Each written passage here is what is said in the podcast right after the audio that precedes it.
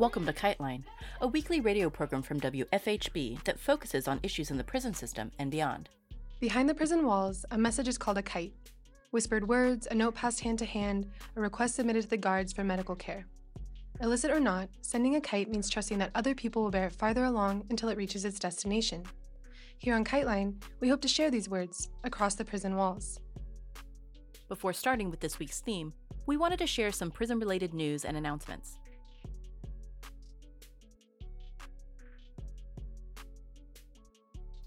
Attention is returning to conditions in the DeKalb County Jail in Atlanta, Georgia, after 23 people attending a music festival connected to the Stop Cop City movement were arrested and charged with domestic terrorism.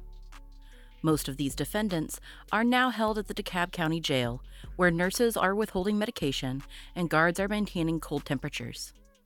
They're also ignoring clogged toilets and denying consistent access to adequate food. Local advocates report that conditions at DeKalb County Jail have long been an issue. A 2019 social media scandal drew attention to a long term problem of toxic mold on food and in living areas. And multiple federal and state lawsuits are ongoing to address long standing dietary and medical neglect.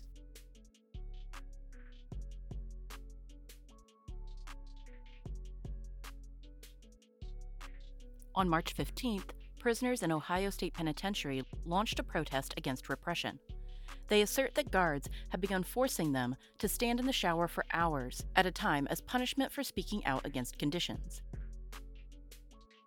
They're demanding an end to this practice, as well as improved food portions and the reinstatement of arts and craft classes.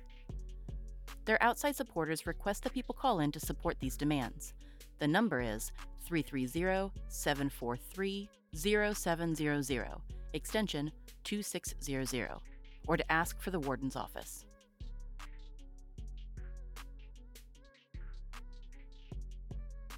This week, we begin sharing a panel hosted by Haymarket Books on the abolitionist struggle to stop Cop City. In this section, we hear from Kwame Olufemi of Community Movement Builders and Sarah Haley, a leading historian of black feminism in the South. Olufemi powerfully situates in the Cop City proposal in Atlanta's recent history. He juxtaposes popular demands for a Rayshard Brooks Peace Center, named for a 2020 victim of police murder, with the government's preference for Cop City, an urban warfare training center. The city of Atlanta actively sabotaged the modest Peace Center plans while pushing through the expensive Cop City proposal, despite overwhelming opposition. Haley goes deeper in time to put Cop City in the context of long cycles of anti black violence, plantation based prisons, and alleged carceral reforms. Here's Kwame Olufemi.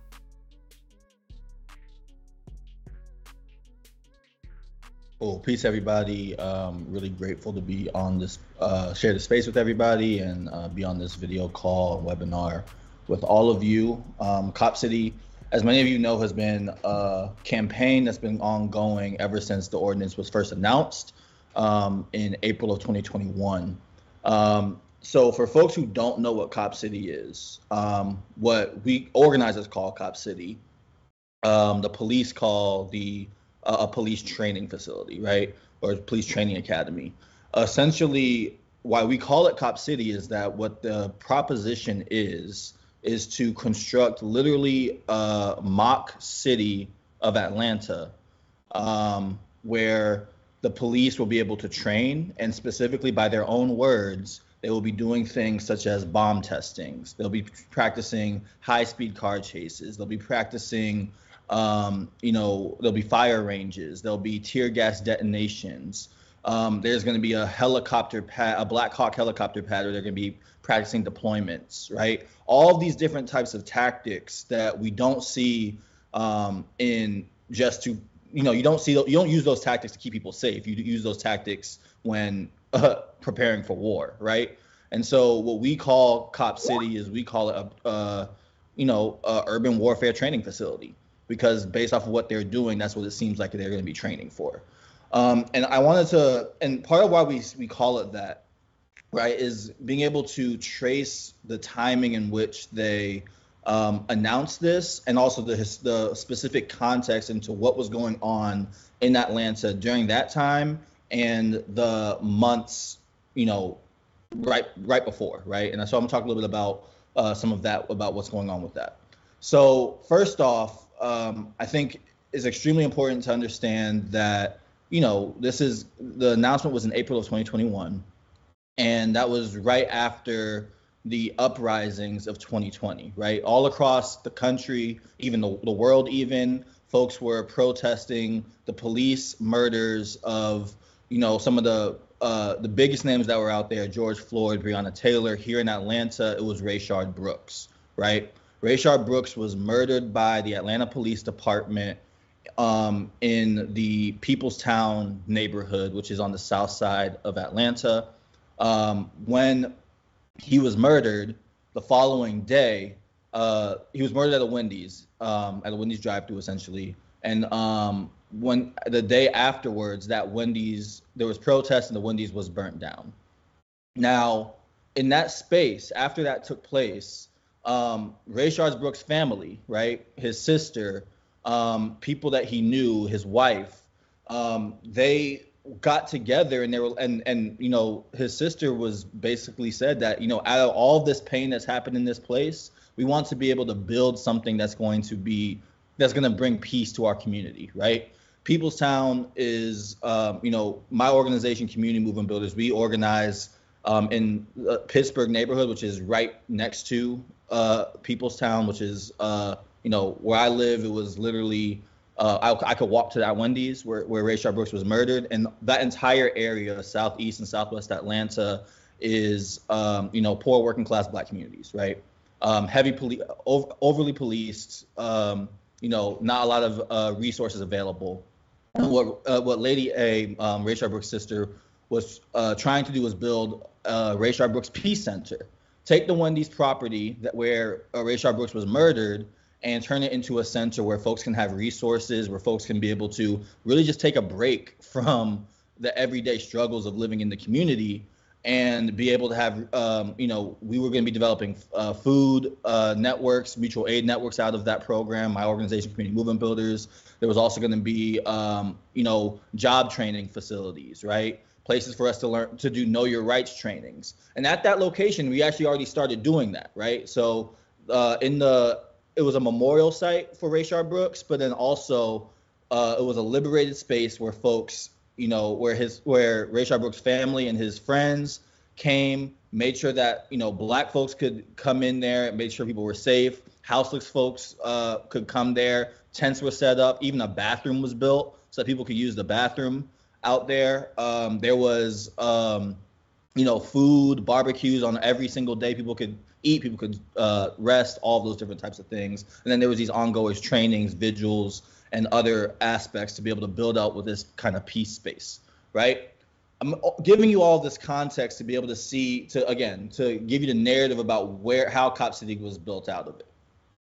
Now, this started to get a lot of publicity, right? You know, there was a lot of people that were coming in. It was becoming a, a real mark in the city. I was when I when I would come out there, there would be people that would come from out of town, right? From like Memphis, from Tennessee, from all these other states to come by and see what was being built and what was being done in this location.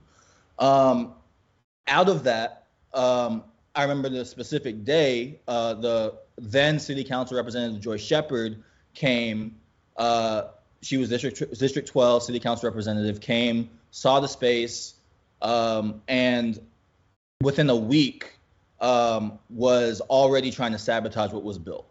When I say that, um, I'm speaking specifically during that time. This was all outdoors while the family was having negotiations with the Wendy's Corporation to purchase the land at market value. They had already had the money to be able to purchase the land um, to be built to build the Rayshard Brooks Peace Center. Within a week of Joyce Shepard coming in, she had intervened within those uh, with those negotiations, sent an email to Wendy's Corporation to say this is not in the interest of the community. The community does not want this Rayshard Brooks uh, Peace Center to be built here. And under my authority as a City Council District 12 representative, I don't think this should take place. After she sent that email, all negotiations stopped, right? Organizing that took place afterwards um, was, you know, we we knocked on every single door in the Peoplestown and and Pittsburgh neighborhood, um, and we, you know, got petition signatures. We um, had conversations with folks unilaterally. Not a single person said that they did not want the Rayshard Brooks Peace Center in their uh, in, in, in their community, right? Because why would you not want that? Something that has that's bringing resources into the community. Now, this is all again in the same backdrop, right? This is all the organizing what and whatnot's been going on um, on the ground in Atlanta after Rayshard Brooks had been murdered.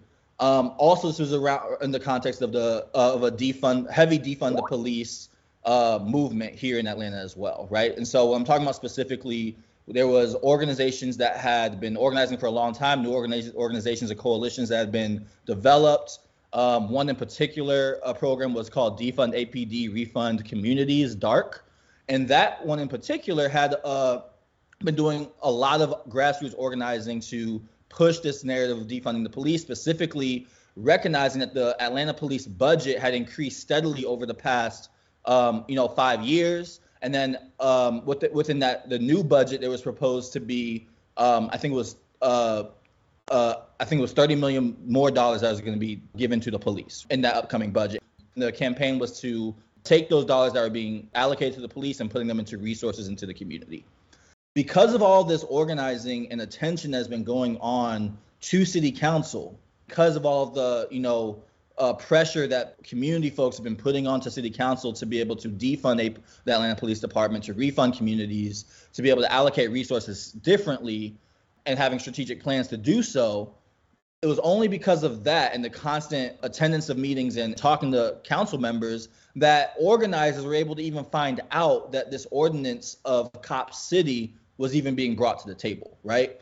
It was a very intentional process of bringing this within the shade of darkness, trying to pass it really quickly without a lot of public input or public even knowing that was taking place. And because there were organizers that were so diligently listening to what was going on, they were able to uncover and release it to the public.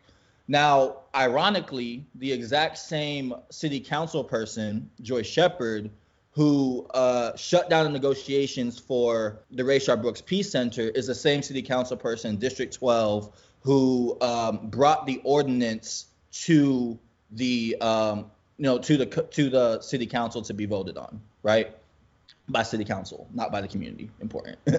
um, and so I say all that to say the city, it shows a pattern of the city w- being willing to put dollars into the pockets of the police and out of the community, right? Not being willing to invest or even allow resources to be coming into the community with, but at the same time building, um, you know, destroying forests and also building, uh, investing money into building resources for the Atlanta Police Department.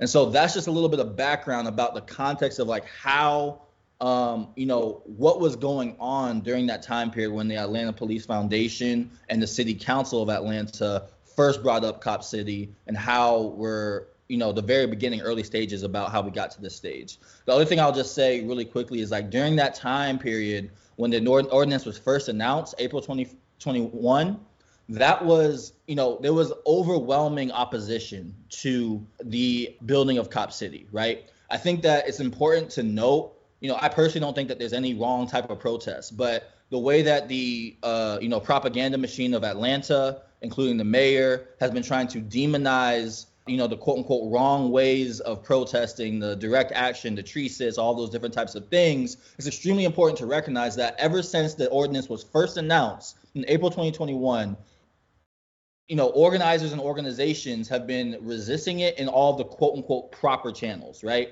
As soon as it was announced we had canvassing teams that were going out into our neighborhoods and knocking on doors, letting people know this was happening, getting petition signatures against it, doing calling campaigns to be able to, you know, have residents call in to let people, the city council know that this is not in favor. They're not in favor of this. It was so much opposition that was built when it was first announced that the city council had to delay their vote, um, come up with a whole new propaganda like video to talk about, you know, how this is going to be, this is the, you know this police facility is going to be used to be able to train police officers to be able to interact with communities better all this different type of stuff um, um, utilizing, you know, Martin Luther King's name to say this is what his dream was was to build this type of police center.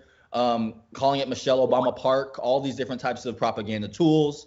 Um, you know that, that, that the that the um, Atlanta Police Foundation and the City Council used to be able to push back against the narrative that you know the organizers were exposing about Cop City. Even to the point where with public comment, um, there was 17 hours of public comment when they finally offered public comment because they were trying to pass this without any kind of input from the public. But when they were pushed to actually have public comment, there were 17 hours of public comment, and 70% of the people that called in were against Cop City. So mass opposition to the project from the beginning. And of the 30% of people who uh, were in supportive, we had folks that were tallying this. Um, there was a large percentage of them that were actually police officers that were calling in and reading literally from a script that had been disseminated amongst um, against around police to be able to um, you know say that this to, to be able to offer their support. And the other bulk of the people that were in support of it were from the majority white city of buckhead. Or not city but the majority white um, neighborhood of buckhead that's in atlanta. So all of that context i think is extremely important to see what, for, like how it's originated and how where we're getting to now because it was very clearly built out of the need for the police feeling that they were unprepared for when they kill us in the streets to um see, to see like oh we need to be able to have a better way to be able to crowd control uh, when we continue to kill people black folks in the in the streets in the future. We were unprepared for these protests and now we have to uh, reconfigure and see how we can make this do better um, from their end in the future Next, we have Sarah Haley from Columbia University speaking on carceral histories of the South and of Cop City's origins. I will just kind of touch on a few strands of the history that I think are relevant for Cop City. One is obviously the history of the carceral state in Georgia and the South the lands that the 85 acres that uh, Cop City is slated to be built on are, are, of course, indigenous lands that were throughout, you know, Georgia's history used for the um, purpose of carceral economic extraction in the prison system, forced labor of predominantly black men and women, um, and to secure a kind of enclosure um, that I think is being fought against right now, and that's to say the turn of the century enclosures of industrial capitalism. So after the Civil War, across most of the South, as most people know, they established convict leasing as the primary form of punishment. Again, not exclusively, but mostly imposed upon Black people um, for the crimes of being unemployed or leaving employment, resisting the terms of their work, to public disorder, to murder and assault.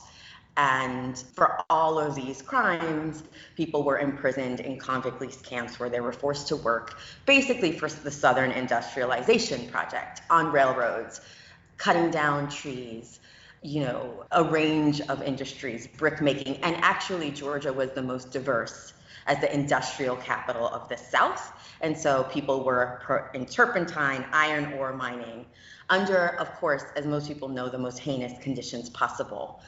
Kept alive only insofar as they could work for short periods, but because that labor was so cheap, imprisoned people were largely disposable and, of course, abused as such including institutionalized rape, a condition upon which imprisoned people live their lives in, in these camps. And so convict leasing was eliminated across the South in various years in the early 20th century. In Georgia, it was 1908, and replaced with the chain gang, in which the same conditions persisted, except that imprisoned people worked for the state um, rather than for private companies, which is who they work for under convict leasing. And so, as part of this system of convict labor and immiseration and anti Black violence and class violence for the securing of the kind of industries and social control that industrial capitalism required, there were a series of camps across the South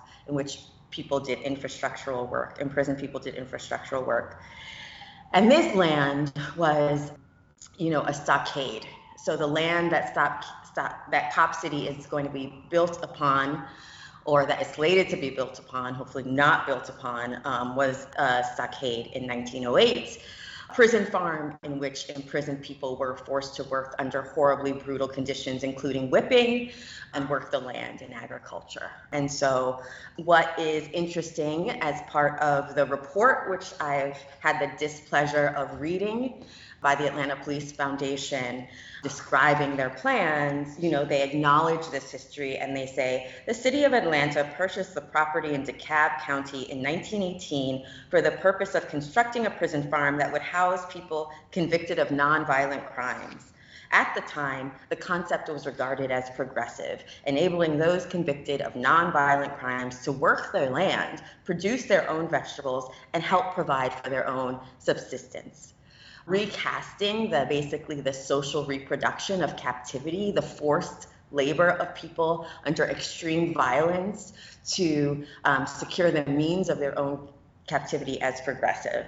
So there's a disavowal of this history of violence, even as it's acknowledged. So I think that's the most direct historical precedent. Um, convict leasing continues into the 1930s in some municipalities in Georgia, it continues and continues and never really stops inform, um, informally, even though it's outlawed.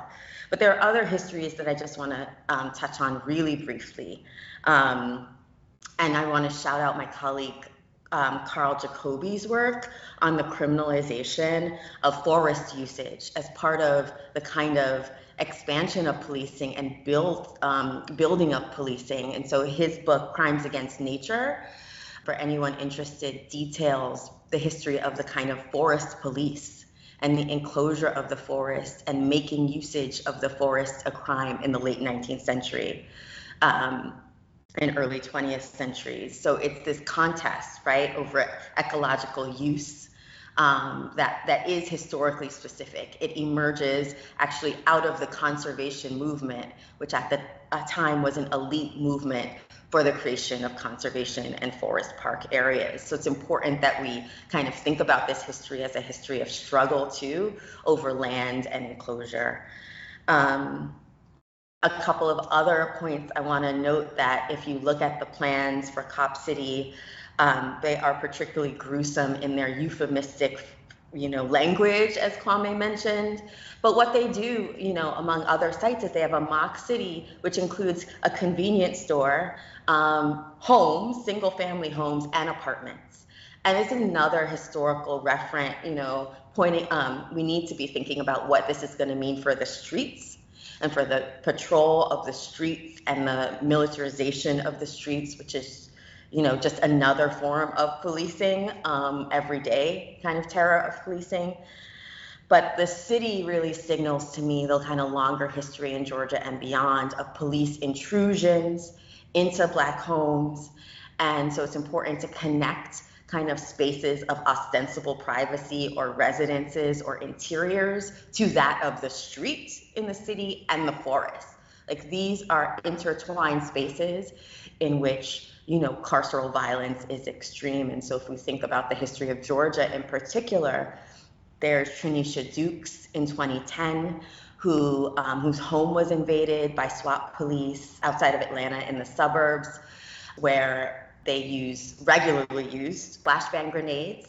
Most usage of flashbang grenades across, um, of any police system across the country, I believe. And her body was burned. Three quarters of her body was burned as flashbang grenades were thrown into her window. In 1972, Hester Houston was murdered in her home in Atlanta. She was 72 at the time. Her story was in the Black Panther newsletter. Kathryn Johnston, in I believe 2001, also upwards of 70 years old, killed by the police in her home in Georgia right? And that is to say nothing of the other forms of injury that policing does. Um, I hate to exceptionalize murder, police um, commission of murder, but you know, to think about these cases alongside the everyday humiliation and violence that exist in all of these spaces to think about their connected histories, I think is important. And then the last thing I'll say really quickly is the history of discourse and the kind of soft carceral language that, as Kwame said, um, is so crucial to the ways in which these are rationalized and legitimated these sites. And so um, you know looking again at the police report and seeing that they have um, the center for civil and human rights as a partner and using the language of civil rights as georgia is like you know particularly adept at from jimmy carter who did it as he was expanding the carceral state in the 1970s like use the language of civil rights. We know that there's a language of diversification, right?